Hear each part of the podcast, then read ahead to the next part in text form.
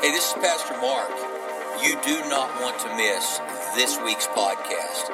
You're going to laugh till you cry, but it's good tears. They're good tears. So, man, tune in, listen to this podcast. It's going to inspire you, encourage you, and, and prayerfully help bring change that you desire in your life. God bless you. Thanks for listening. Good morning. Let's stand. If you would, hold your Bibles up high. If this is your first time here, this is our Bible confession, just opening our hearts to God and, and what He might want to say to each of us individually. Say, This is my Bible. I am what it says I am. I have what it says I have. I can do what the Bible says I can do. Today I'll be taught the Word of God, and I boldly confess my mind is alert, my heart is receptive, and I will never be the same again Never, never, never. In Jesus' name, amen. You may be seated. Been doing a series entitled Look and See, and uh, our hope is that we can open our eyes to what God has for us individually, what He has for His church, uh, for His kingdom. Uh, but before we do that, I want to take a moment and pray for the peace of Jerusalem. Uh, very troubled with what's going on in that part of the world, and uh, we know that uh, the thief comes to steal, kill, and destroy. And, and uh, we are grafted into Israel. The New Testament said, but Israel is God's chosen people. And he tells everyone, pray for the peace of Jerusalem. And for those of you that have been watching and hearing, maybe you haven't, uh, Palestine has attacked Israel, surprise attack, and now uh, Israel has declared war. Uh, my prayer is number one, to protect the children of God. Number two, may it go quickly and the war end. Uh, many innocent lives have already been taken. And uh, as the church, a priority for us is to stand and this week uh, be praying for Israel. But uh, right now, I'd like for us to pray together. Uh, if you'll join me, Father, we uh, call upon your name. We know that Israel is your chosen people, and we stand with Israel. We pray for them that there would be protection, that further protection, God, and that in the midst of this you would bring peace. And Lord, I pray that the war would end quickly and that, Lord, you would preserve lives on both sides by putting a cease to this. In Jesus' name, amen. Uh, continue to pray for Israel, if you would. Uh, last week, I, I began talking about looking into the promise of God um, most of us are motivated by promise. Some of us were taught by punishment. And uh, the way the world works and the world system, punishment brings enough pain to get our attention, but it doesn't bring enough to keep us focused on the promise. Uh, that's how come in school back in the day, uh, there was uh, paddles in the principal's office. Uh, and somehow there was a connection between here and here. Um, and it got our attention. Now, it didn't change us necessarily, but it reminded us that if we got out of line, we would be punished. And punishment uh, wasn't necessarily a bad thing. Uh, I know nowadays you, you can't even say boo to a kid without going to jail. Uh, but my dad used to say when I came home, he found out I got swats. He said, Well, uh, now you need to get one here. He never went and got onto the principal, never said, but it was, it was, the goal was to keep us kids who didn't know much uh, on the straight and narrow. Now, once we grow, obviously that really doesn't work well. We've even found in uh, our system, our, our uh, prison systems, that there's some good. I mean, that that you're putting somebody behind saying you need time to think about what you've done. But the reality is, it doesn't necessarily change who we are. It may change how we behave, but it doesn't change who we are. So, God, rather than saying, you know, I'm, I'm going to punish you, he said, I'm going to give you a promise to draw you out of the place of punishment. And Israel uh, was captive in Egypt, and they couldn't see outside of Egypt. They worked night and day getting straw and brick and and so they were stuck in this system that was never going to offer them any opportunity to change but God. You may be in an Egypt right now. You may be in what you consider a very painful situation, and that you just your your your head down all the time, and you just can't see because your head is down. And that's how come the Bible says, "Lift up your eyes, lift them up, and see what God has for you." But so often, when we're beat down, we're punished, we're shamed, whatever it might be, we can't even imagine that God has anything for us. And so, when we finally get to that place where we understand, I think God has something better for me. Last week I talked about good, better, and best. And so many people today, so you've asked them, How are you doing? I'm okay. How is it? Things are good. And there's not necessarily a bad thing, but the devil would love for us to stay at that place of good. He, want, he would love it if we, we didn't believe God beyond good. That if we just said, okay, it's okay, I'm okay. And that mentality doesn't prevent us from going to heaven, doesn't prevent us from having a good life. But I believe your best life lies ahead. And so when God sent Moses into Egypt, he went in with the idea of bringing Israel into their best place. And he didn't say, I'm just going to bring you into your own land. You're going to have your own property. You're going to have your own homes. You're not going to have to make bricks. God says, No, I have a place that is so unimaginable to you that let me explain it to you. It is a place flowing with milk and honey. It is the best place for my people. And so, if the devil can keep you from knowing the Bible, reading the Bible, declaring the promises, you'll live a good life. And many people just want to go to heaven. That's all a lot of people, and I was one of those. When I got saved, I just wanted to go to heaven. And then when I started going to church, I still had a grasshopper mentality. I was still with the 10 spies that went in and came back and said, We look like grasshoppers in their sight. I still had that mentality that, God, it's all good. It's all good. It's okay. I'm going to heaven now. But then I started hearing words that the plans God has for you is to prosper you, not to harm you, plans to give you a hope in a future. And I went, huh, I wonder how that works. So I've never heard that before when I first, as a kid growing up, I never heard that. I, I, you know, it was like, well, God provides, and He does, and that's great.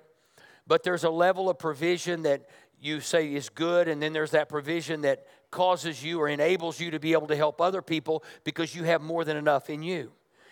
And so, as I talked about last week, you know, when, when Abraham uh, was going in and God was addressing Abraham, he used the words, He's God Almighty. Well, God Almighty in the Hebrew means El Shaddai. It's the word El Shaddai, and it means He's more than enough and He's more than sufficient. So people who say, well, you know, it's just sufficient. No, God is more than sufficient. He's more than enough. He has more than we can ever think, ask, or imagine. But we have to engage our faith in His promise. So if you've been satisfied and you say, well, I have a good job, and that's good, I'm glad you do. Uh, but what if you said, if I said to you, what would be the best in your mind? What would the, the one thing you could do that would be the best? And many people say, well, it'd be this, but I can never reach it. That's what happened in Israel. Many people said, well, that land flowing with milk and honey really sounds great, but after 40 years, think about it. In the wilderness, not sure where their next meal was coming from, millions of people, and all they had to hang on to was the promise of the promised land. And many people will fade and, and get lazy. And the, the, the world right now is in that place where it's what I call the post pandemic depression, where people say, you know, we, we, we're good, we're good. And we get out of the rhythm and we quit pursuing. It's exactly what the devil wants because he can't stop you, but he can discourage you. He can lie to you. He can deceive. It's not for me, it's for everybody else. Not for my family, it's for everybody else. And before long, we buy into that and you just get comfortable. You just get comfortable and you go, this is going to be good enough for me. In 1 Corinthians 10, Paul said, I do not want you to be ignorant of the fact, brothers, that our forefathers were all under the cloud and that they all passed through the sea, that they were all baptized into Moses in the cloud and in the sea. In other words, the words I want you to get is I don't want you to be ignorant. Most of the time, we have one word for people that we don't like or we think you're stupid. But ignorant means you're not stupid, you just don't know. You're not aware. And when I grew up in a church, never talked about the promises of God, talked about heaven and hell, and the goal was to scare us into heaven. I don't know if any of you have ever gone to a church where you went, I better get it right because I don't want to go to hell. And you lived your whole life in fear and under fear instead of saying, I am set free. Whoever the son sets free is free indeed. I'm free. I am free. I'm going to get everything God has. I'm free to get everything God has for me. And so what we ha- what happens is we get we find ourselves in daily routines which become daily ruts. That means it's a routine becomes a rut, and that means there's there's a, no way out. You get stuck in a rut. And so I want to get us out of that rut, looking above and beyond and forward toward what God has for us. And that requires some work. Now, if you'll notice, Israel gets out of Egypt, and the first thing they encounter is number one, they find out that Egypt is behind them, in pursuit of them. Now, just look at it like this when you got born again, you came out of your metaphorical Egypt. You were a slave to sin. You were a slave to whatever addiction you might have, and that addiction may not have been a chemical addiction, but it could have been an addiction to fear, it could be an addiction to doubt, and you don't even realize you're an addict to it. But I can tell you in five minute conversation where a person is by how they talk. You could tell me one thing, I'm doing good, but you know, I'm, I'm sick all the time, and, and then I, I've lost my job, my car, and all of a sudden I'm going, hold on, hold on. You spend more time talking about where you've been and what's happened to you than what God has before you. I want to talk, I want to spend my time saying, you know, it's a little rough right now, but I know what lies ahead. God has a plan for my life, a purpose for my life, a destiny for my life. I'm His chosen, I'm the apple of His eye. And I begin to look ahead and say, I may be in a tough spot right now, but I refuse to build a campfire here. I'm not camping on the side, I'm going to the summit. I'm not going to say I've got a good view because that's what a lot of I've got a pretty good view right now. You haven't seen anything till you get to the top. And it brings glory to God when we refuse to bow our knee to good. Well, Israel went from good, they were getting food every day, they had a job. Sometimes people call it the old ball and chain, not the marriage, uh, the job. Don't you dare tell your wife, see, I told you he's talking about you. I'm talking about you are chained to what is comfortable. You're chained to what you're used to. You're chained to the past. You're chained to your parents' attitude. You're chained to what the teachers told you. You're chained to those things and you're trying to find freedom. And all you have to do is look straight ahead and say, I'm not going to live there anymore. Because you're not physically tied to it, you're mentally and emotionally tied to a thought that has kept you from believing you're better than that you don't get you, you you have to understand there are some people with very low IQs that have become very successful because they believe they could. See, uh, the school systems and the systems measure your wisdom or your intelligence by tests. Tests don't always tell everything because sometimes people are tested and they choose to use the test to get better instead of to tell them this is just who I'm going to be. You see, many people did not finish at the top of their class today who are very successful. They just chose to think differently. And, and some of y'all are saying, man, I just need entry level. I just need good. No, God wants you to have the best. And sometimes you have to go through things to get there. When Israel comes out of Egypt, wouldn't it have been nice if they could have just had a little nice two week stroll, which was about what it should have taken?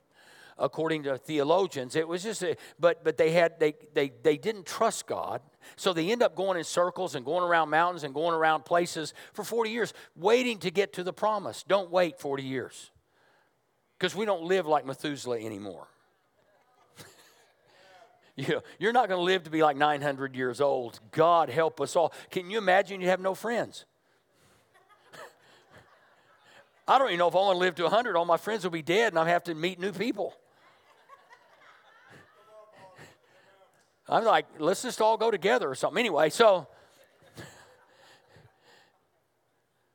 I want to be as happy and alive as I can be while I'm alive. And, and I just got to tell you, there are times like 9:30 this morning that I look and I go, "Oh God, I'm so glad you showed up at 11." I was like, "Jesus, really?" I mean, it was a test for me. It was a real test. I felt like I was back in college in my homiletics class, preaching to my 20 classmates. I, I mean, it's like, okay, I know it's OU Texas, I know it's fall break, yada yada yada yada yada. And all of you OU fans ought to be just thrilled. That probably wouldn't have helped their win at all. It's like, oh.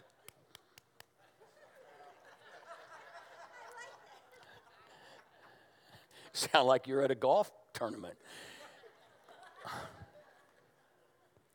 But so Israel gets to the Red Sea. They got Egypt behind them.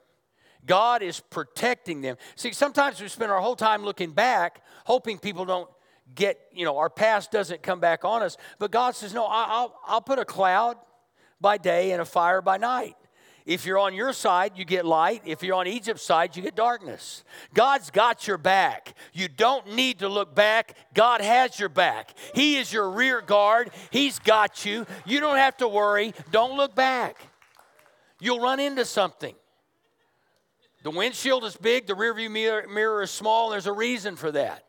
If you spend your whole life looking back, you'll miss your future.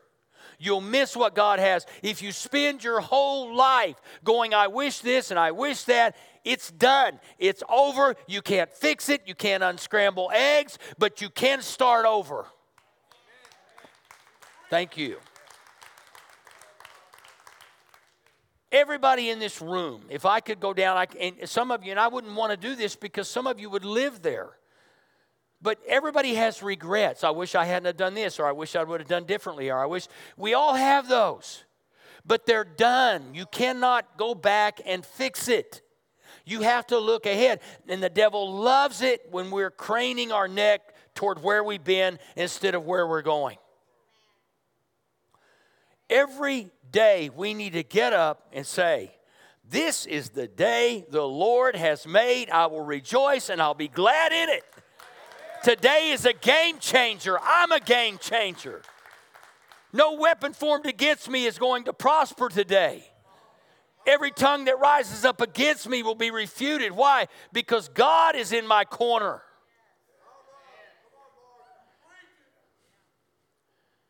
We give up way too much ground to the devil. You say, Well, I wonder why things are happening the way they are. We are the navigator of our destiny. You are the Siri of your future.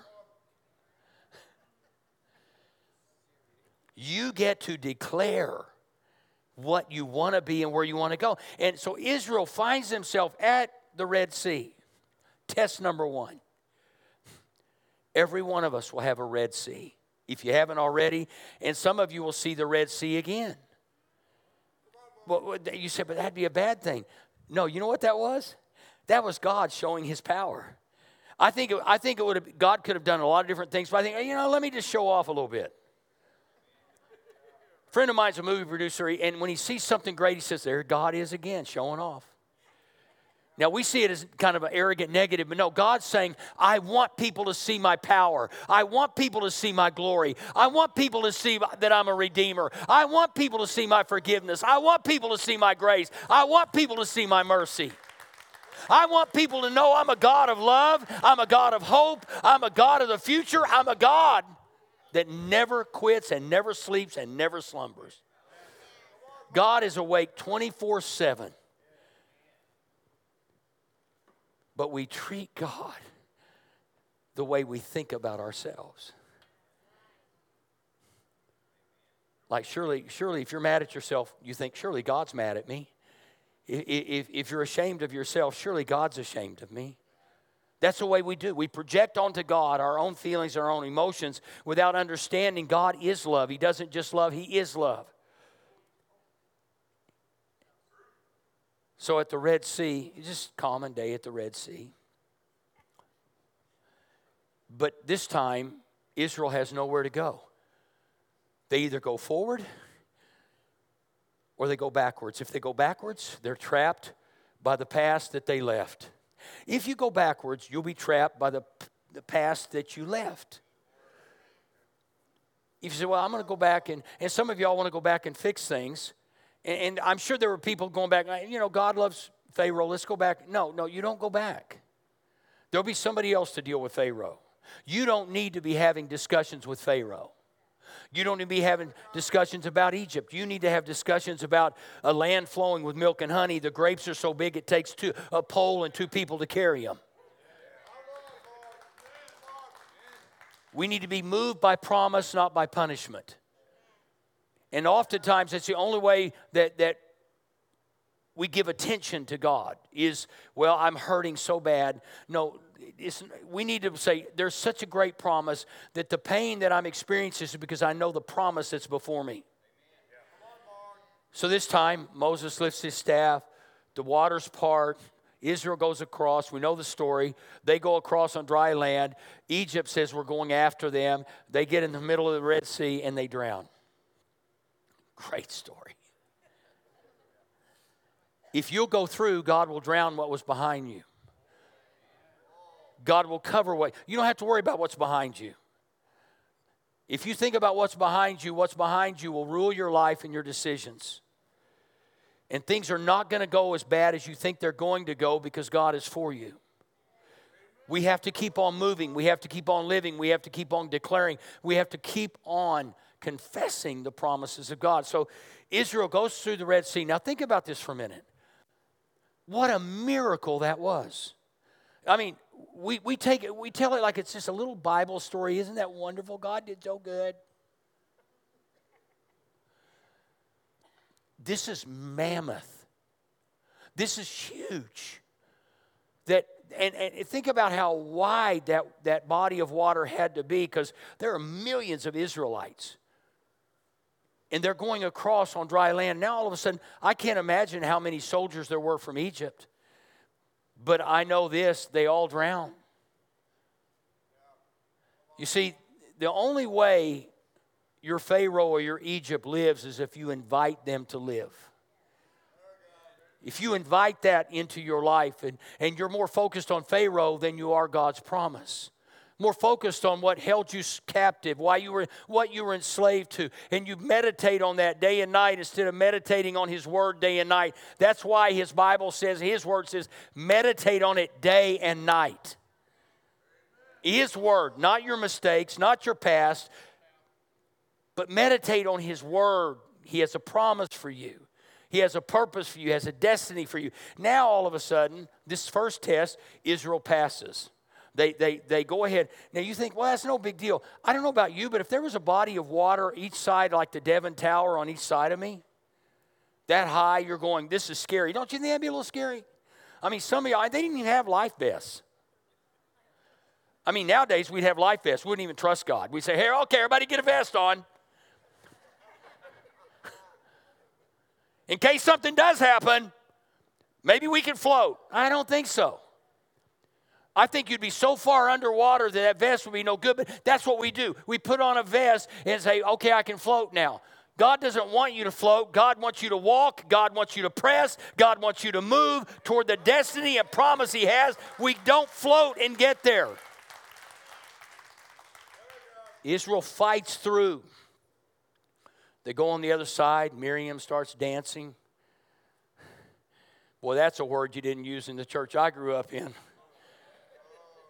You couldn't play cards, pool, or boogie.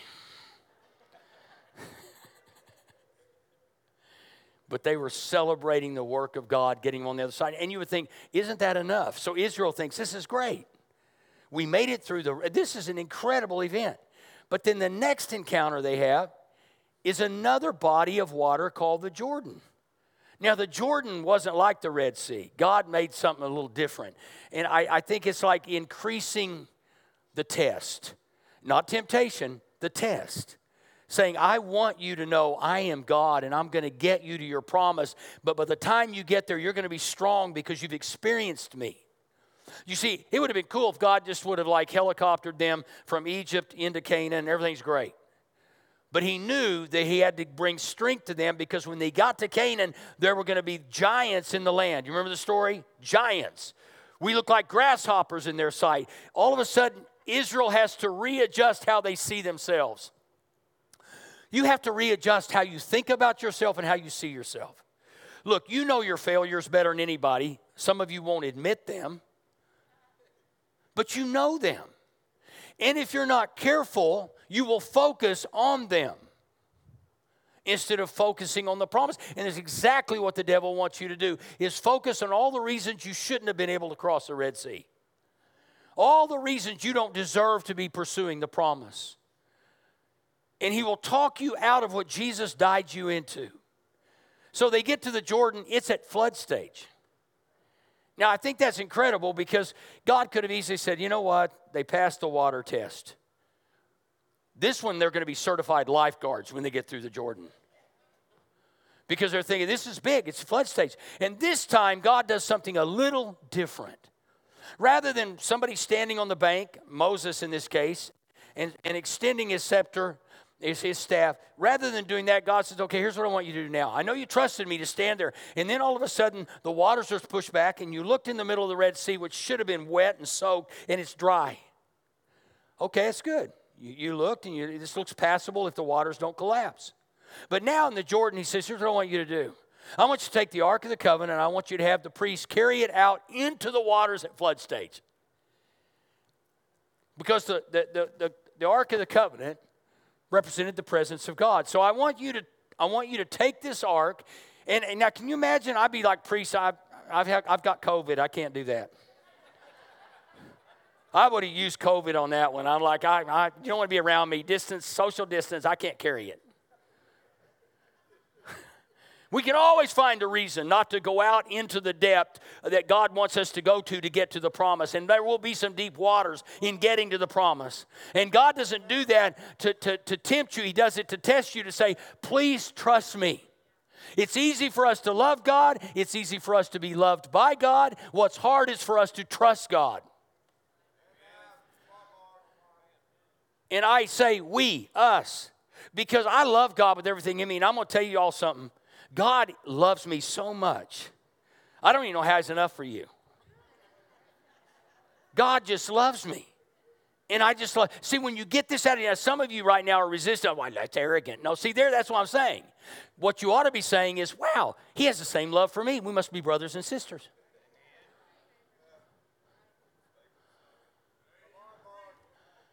I used to think, what an attitude somebody would have to say, God loves me more than anybody else. Everybody ought to think that because guess what? God does love you more than anybody else. He loves me more than anybody else. He loves us more than anybody else. God loves us. And once you grasp that love, it will elevate your value of who you are. You'll no longer treat yourself bad. If you're treating, if somebody says well, they, they treat me bad, it's only because they treat themselves bad. You treat people the way you treat yourself. Now, you may not do it overtly out in public, with a, but you don't like you, so you don't like anybody else. That's what happens. We project onto other people what we feel about ourselves.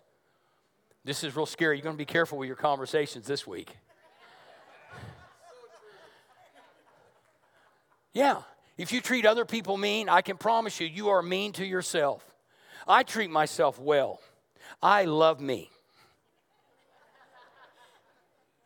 You know what? That enables me to love you. And some of you, you're freaking out right now. You, you, you have such a hard time loving you that what I'm saying is challenging you. But you need to look in the mirror, and, and it doesn't matter where your spouse is, or any, just look and say, Oh my goodness, look at what God made. Wow, I am the apple of his eye. I, I look just like the Father. I am so awesome. God, could you help everybody else be as awesome as me? I'm praying for everybody else today to be as awesome as I am. No, you got to get this in you. You are awesome. You are awesome. You are incredible. You're phenomenal. You're amazing. Why? You are genetically connected to the creator of heaven and earth.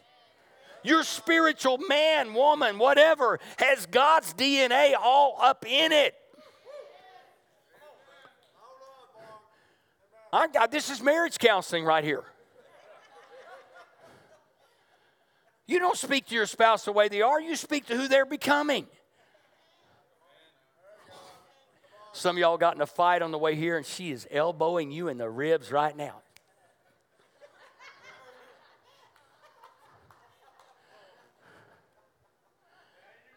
I am. I'm going from pastoring to meddling, but I'll come back. this was a revelation to me. Some of you have measured your, your worth by how tall you are, how short you are. Some of you measured your worth and going, I'm not worth that much because I got a little extra I'm carrying around. In other words, your metabolism challenged.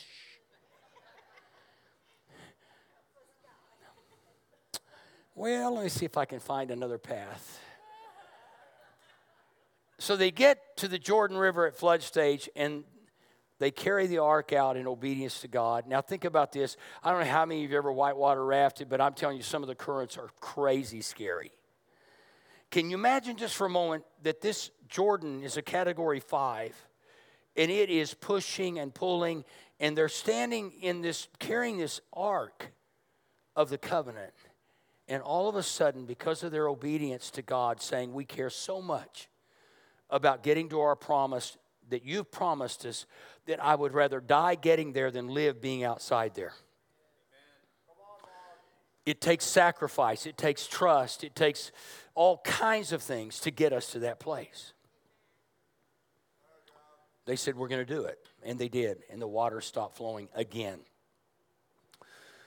Now they get on the other side. It's another celebration. But think about this just for a minute. They're thinking, we've crossed the Red Sea, the Jordan at flood stage. Now, we're looking at a city, a fortified city called Jericho. Armed, manned, powerful fortress. At some point, here's what happens if we don't include God at every Red Sea, at every Jordan, we will lose our strength. We'll lose our faith. We'll say, God, I'm tired. And this is what's important. We all have to fight spiritual fatigue, mental fatigue, emotional fatigue, physical fatigue. We were built to sleep well. We were built to trust in God so that we don't get mentally, spiritually, emotionally fatigued, trying to do things in our own strength. It's not by our might nor by our power, but by His Spirit that we get on the other side. Now, Israel could have easily gotten, and they did, they started getting fatigued. God says, Okay, I know you're getting tired. Now, what I'm going to do is I'm going to take 12 guys and send them into the land of promise. They're going to bring back some things that are going to help you see what's there. So God was continually trying to get them to believe by the words He spoke and what the spies brought back out of the land of promise. He's trying to take Israel from their Egypt mentality to a new mentality of freedom and blessing. They go in, they come back, and they say, Look, here's what's there. And I don't know how many of the people decided we need help visualizing what we're going toward. This is why you put things on your refrigerator. This is why you write down goals. This is why you write things down to be reminded of what God put in your heart. Do you know what you want? Eh, does anybody else know what you want? Does God know what you want? Have you put it down and every day bothered God with what you need and want? I bother God. But you know what? I say that he's not even even that much bothered by me. You think that you're asking God and that you're exhausting the creator of heaven and earth, exhausting his patience, exhausting his love, and that's impossible to do. So every day, get up. 2,000 people at Mosaic Church, OKC. 2,000. You say, Well, I'm looking around, don't see that today. I see it here. And I won't give up. And trust me, I will not give up. Well, why do you count people? Because people count. That's why you count people, because people count. And so now, all of a sudden, here's Jericho, this huge city. And it, Israel's like, what else? We crossed the Red Sea. Israel, uh, Egypt was behind us. You collapsed them. We made it across the Jordan at flood stage. Every one of these obstacles was God saying, I want to increase your faith, not your fear. I want you to know that I am with you. I will never leave you. I will never forsake you. I won't abandon you when you find yourself at a river at flood stage. When you find yourself all alone, when you find yourself in a dilemma, I will not leave you. And now he said, Let me show you what I can do to walls. And then he tells Israel, march around seven times, seventh day, blow all your horns. Can you imagine? I mean, the people of Jericho didn't even, I mean, they're watching from the wall going, wow, these people are nuts. They, these, these people, they really, I mean, they didn't get all freaked out and go, we got to blow them up. They're like, yep, look at them. What they didn't know was purpose and destiny was resident in their lives beyond any wall, beyond any river, beyond any sea. Some of you are back at the Red Sea, hoping it'll part again so you can get across. Because you didn't take advantage of the and God will part your Red Sea. He's he does that. Metaphorically, he will do that. He's saying, I'll do it again. If you'll just, if you'll trust me when I push the waters back, if you'll walk through, I'm going to open them for you. But many people, I want a new job, but then you go, but I'm afraid to leave this one. I've had it for 20 years.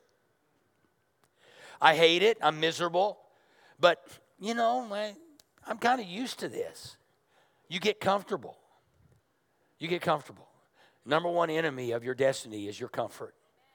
And most of us, what do we do? We live for comfort. But the only way we find comfort is through challenge. Trusting God and overcoming so that we find the comfort through challenge. Comfort doesn't come without a challenge. If it does, it's not the right kind of comfort.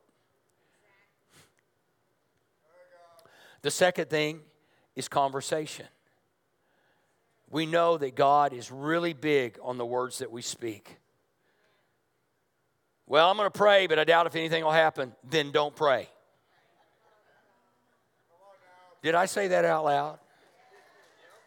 Why would you pray? Uh, it'd be like one, one of your kids coming up and say, Hey, uh, could I have dinner today? I don't think it's going to happen. Why ask? If you don't think it's going to happen, why ask? Well, you think this is roulette? I'm going to place my chips on a number. No, this is God. And when you when you say you're speaking to God, say, God, I declare that I'm going to experience peace. I'm going to experience faith. I'm going to experience joy. I'm going to experience trust. I'm going to experience your blessing. I'm going to experience everything you have, God. You will confuse hell.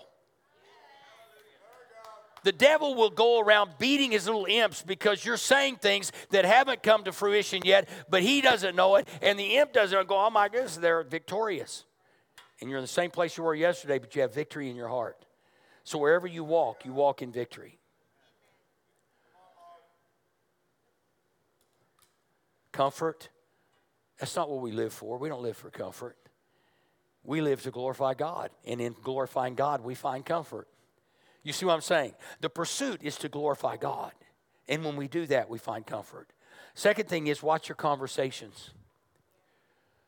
Don't, don't, don't let people steer you down the pathway to your past. That's what happened to a lot of the Israelites. They started talking about, well, they had three meals a day in Egypt, and they started talking about, at least we knew what we were going to get every day. And then they complained to Moses, why, didn't you, why did you bring us out in the wilderness to die? That negative talk. And then the 10 spies come back after going in because God says, I want to show you what I promised. And they come back with fruit that's so big it takes two of them to carry. Well, we can't go in. There are giants in the land. And we interviewed them, and they said we look like grasshoppers. And we just want to tell all of Israel we're just a bunch of hoppers.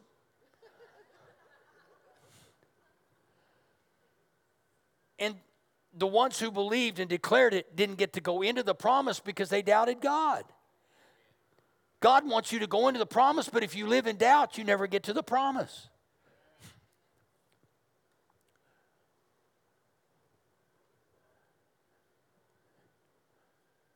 Then the company you keep is critical to the promise you possess.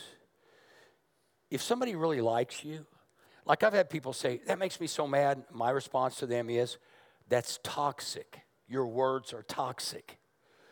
I mean, you can be mad. So, was there anything wrong with saying it? It's not a sin to say it, but you're just holding yourself back. You just decided to build a campfire either at the Red Sea, the Jordan, or around Jericho, and you're waving at the people on the wall. You're not moving forward, you're just camped there. And so, the company you keep, if somebody's around you saying they're always saying negative stuff, you have to address it at some point with a smile on your face and say, I'm just, I, I can't go there. I have limits, I have boundaries. Now, when I'm helping somebody work through something and they're sharing their pain and what they're going through, and what they're telling me is, I need help getting out of this. I'm okay with that. But if all you want to do is have a discussion to say, let's camp here and have a, a pitiful small group, Let's talk about all the bad things that have happened in our lives instead of taking, I'm going to talk about all the good things that are about to happen in my life. I'm telling you, I may, I may look like I'm in a bad place right now, but if you hang out with me long enough, I, when I was a youth pastor, I'd have to tell teenagers, how many of you, let's, let's just march through hell with empty water guns and believe God for the water. See, some of you have determined you're not going to do something until you have something, but doing something is what makes you have something. You have to exercise faith. You have to move forward. God is saying, when you get there, I'll be there. God is already out in front of us.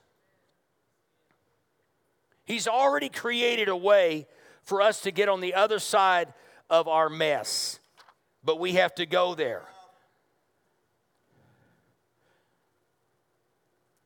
Sometimes we just need a little help. Someone asked a paratrooper how many jumps he had made. He responded by saying none. I was pushed out 18 times, though.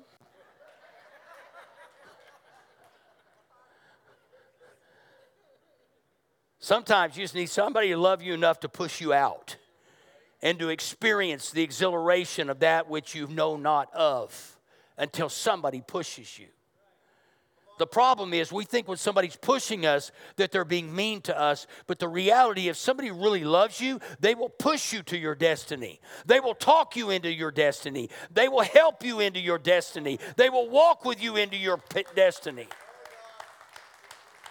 They will not, they love you too much to let you stay where you are. The Bible tells us we're to provoke one another. We don't like to be provoked. That's a shame. I'll sue you. You'll go to jail if you provoke me.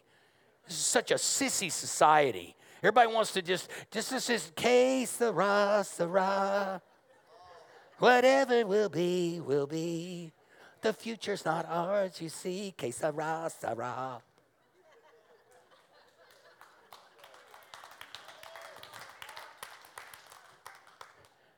God bless Doris Day. It's one of those songs you just oh, it kind of feels good. No, I don't want to feel good. I want to experience the best God has. I don't want just a little dash of God. I want God to be the main ingredient.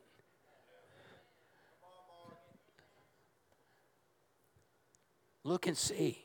Keep your eyes open. Don't fall asleep.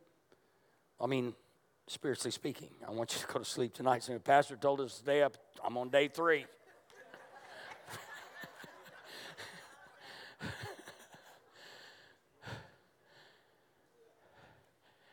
you get to divinely pursue what God has.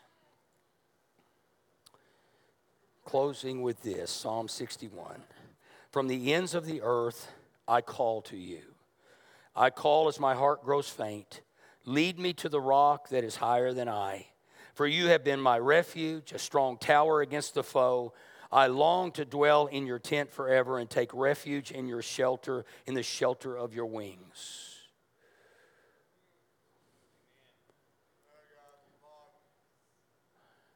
You see, things don't happen overnight, and they don't often happen easily or conveniently. And the reason for that is God's not punishing, God is preparing. If we don't go through those things, we don't get stronger. We don't focus. When something is difficult and we know it's going to be difficult, we focus. We prepare. And God is preparing us for what He has prepared for us. Sometimes the thing that you think is the worst thing that could happen in your life is the thing that's preparing you for what's next and keeping you from what God doesn't want you to do. And sometimes those things look really good in the moment, but sometimes God says, well, that's probably not the best. It's good and it's better than where you were, but it's not my best. And sometimes you have to be willing to trust God to get from better to best because we oftentimes settle for better, and all the time, people are inclined to settle for good. But God says, I want you to get better than the best. I want you to get the best. You have to go through the good, the better to get to the best. And we have to understand we're not going to settle. We're not going to settle. We're not going to camp on the side of the mountain. We're going to summit the mountain. We're going to the top. But that takes passion, purpose, and you have to acknowledge destiny brings other people to God. When you start living your best life, it will encourage others to live their best life. That's the whole goal. When you love others, they will learn to love. When you believe, they'll learn to believe. We set the course and the narrative by the life that we live. We're still preaching about what? Israel going through all they went through. Thousands of years later, their story is what helps us write our story. That's why the Bible exists. If God did it then, He'll do it now. He's the same yesterday, today, and forever, and He doesn't show favoritism, but He does honor faith. Watch the words that you speak every day. They are writing the story of your life. And they will stop you short of your destiny. If you can talk yourself out of the promise, trust me, our flesh will tempt to do that. So I have to fight those. You have to fight those. And it all begins with what you're saying. And that's how come Caleb, when the Israelites came back from spying out the land, the ten complained, and he, eh, the Bible says he silenced their voices. He saw what they saw, but he believed what they didn't believe. And why did he? Because he saw what they saw, but he saw God as bigger than the giants in the land. And let me say this God is bigger than the giants you're facing this week. God is bigger.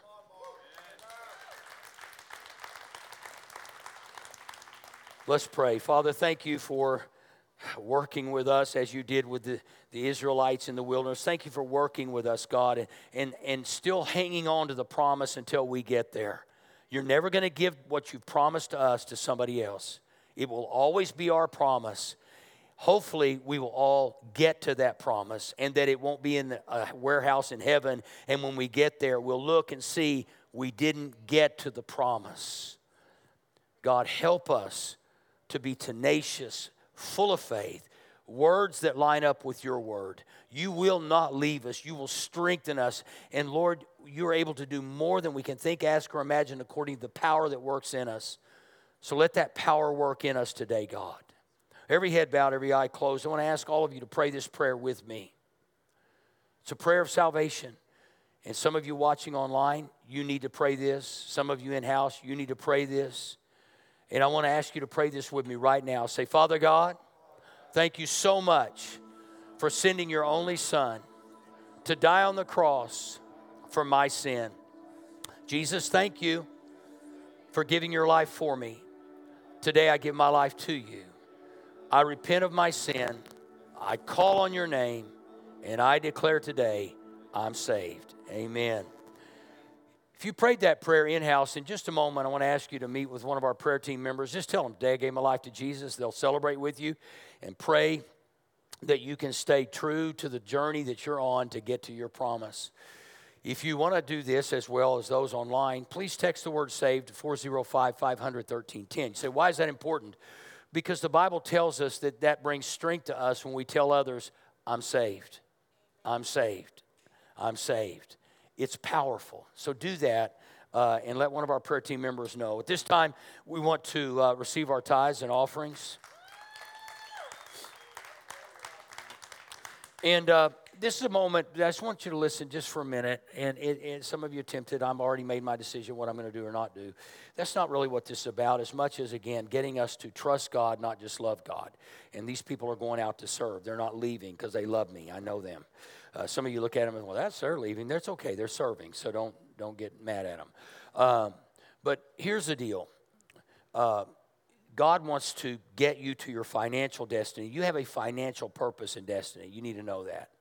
That you don't just have a, a, promise of, of having a peaceful life, a joyful life. Those are all promised. But God also wants to bless you. And so every week I try to talk to you about how to walk in the blessing of God, the financial blessing of God. And uh, it begins with giving and tithing.